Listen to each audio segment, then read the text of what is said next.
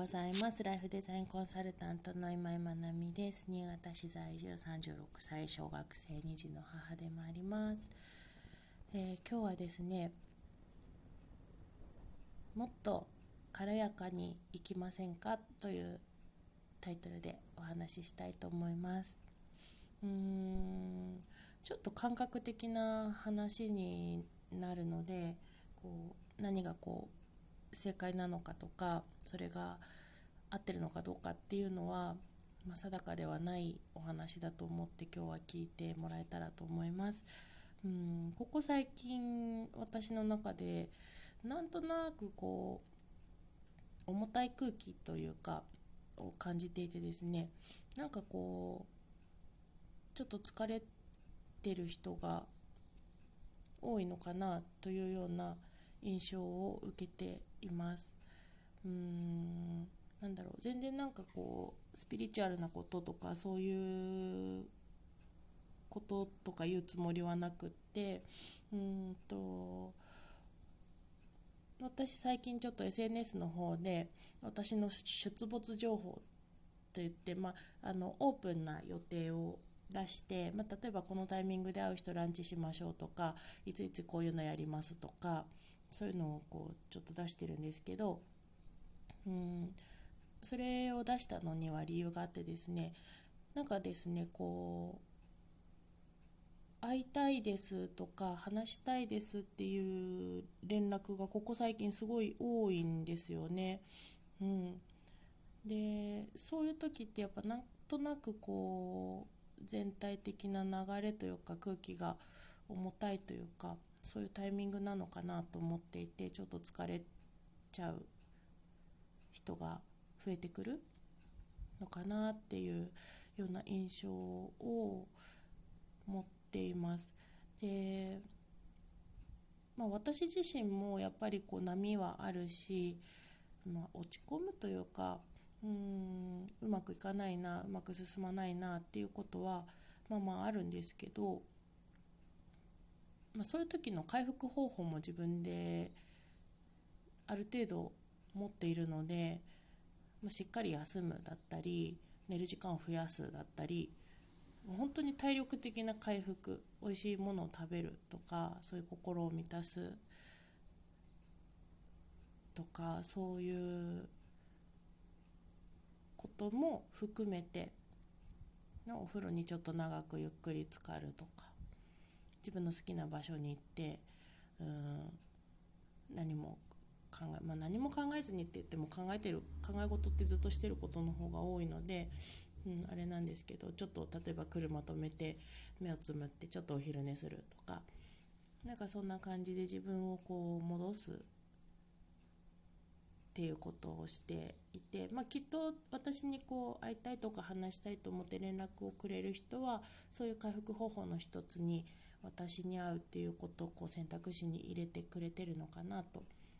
思うので、あのー、そういう時はもう全然連絡してくださいって思ってるんですけど、うん、なんていうんですかね、ここ最近で、えーと、昨日ちょっと必要以上にコントロールしようとしないって話をしたんですけど、まあ、なんかそういうところにこう力を使ってしまっていると、やっぱり疲れるのかなって思います。うん、変えられないものを変えようとするときって、ものすごくやっぱりエネルギーがいて、それに伴わない、結果が伴わないので、なおさらこう疲れてしまうんですよね。で、あくまでも変えられるのは自分だけっていうところですね。うんと、ちょっと友人とも話していたんですけど、うんやっぱそういうふうに変えられないものを変えようとするとか、まあ、自分も含めて、えーと、になるのかな、今から話そうとすることも含めると、えーとまあ、変えられるのは自分だけなんだけれども、自分を変えるっていうのにもやっぱりエネルギーがいるんですよね。で、変えようとして変えるっていうのはやっぱりすごくエネルギーがいます。結果変わってるはいいんだけど、伝わるかな。そう、結果変わってる、何かその過程があって、えーとまあ、価値観の転換だったり行動の変容だったりそういうものがあって結果自分が変わるっていうことはあるんですけど、うーんそこを無理やり変えようとする、えーと、例えば考え方を変えようとするとか、うーん受け止め方を変えようとするとか、そこが無理が来ると辛いですよね。うんとこう言われたからこうしなきゃいけないんだとか、うーん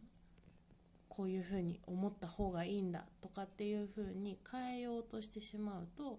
ものすごい疲れると思います。じゃあどうしたらいいのかっていうと、うーん変えようとする前の状態をよく知っておくっていうことですね。今まあ自分が例えばこういう考え方がダメだから変えなくちゃとかって思って頑張っているのだとすれば、今こういう考え方をしているっていう自分をまずは受け止めるというところがスタートラインだと思います。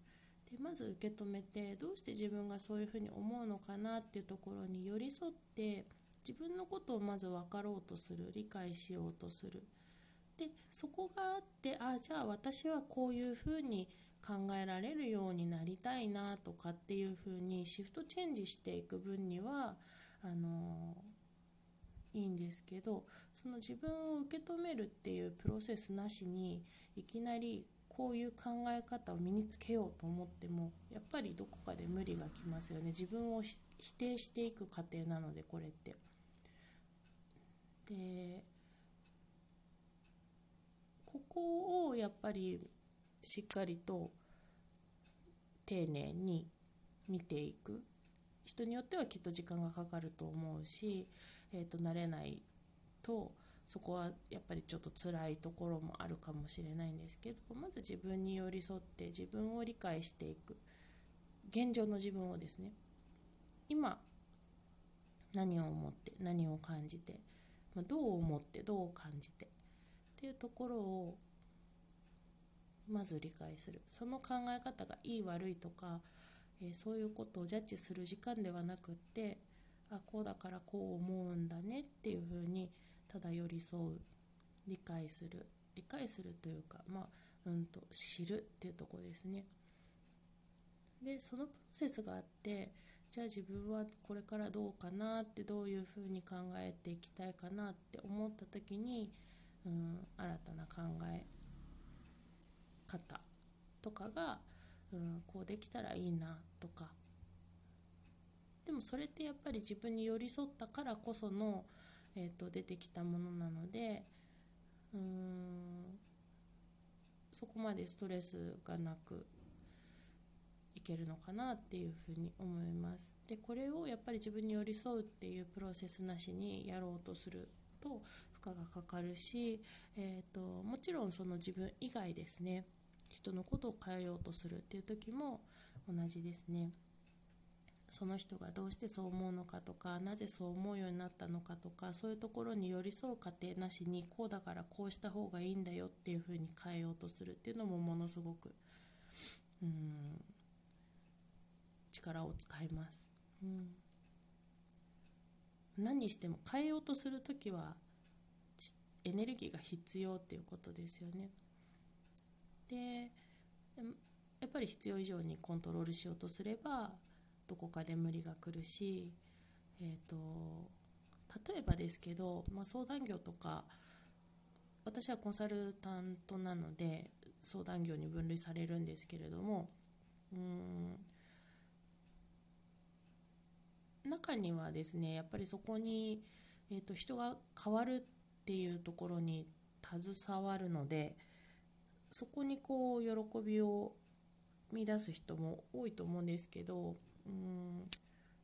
変えるということに喜びを見出しているとしたらちょっと、えーと、注意が必要かなと思います。変わっていく過程にあくまでも寄り添うというか、まあ、その人がその、まあ、うん段階にもよるかな。カウンセラーとかコーチとかコンサルタントとかっていうのが主には相談業であると思うんですけど、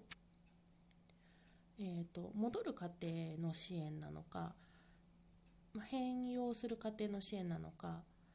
ていうところもちょっとあの立場によって違うと思うんですけど、うーん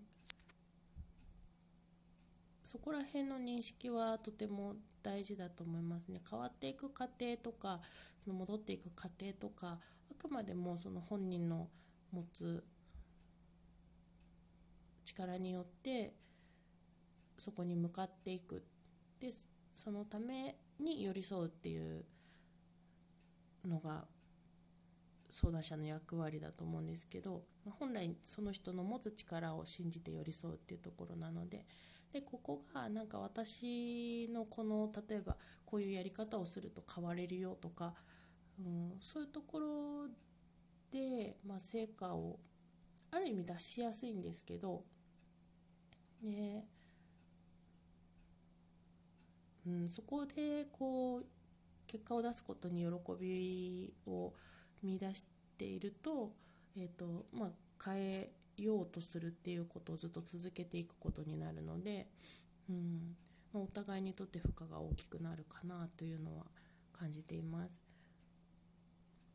はい、なので、まあ、もうちょっと軽やかに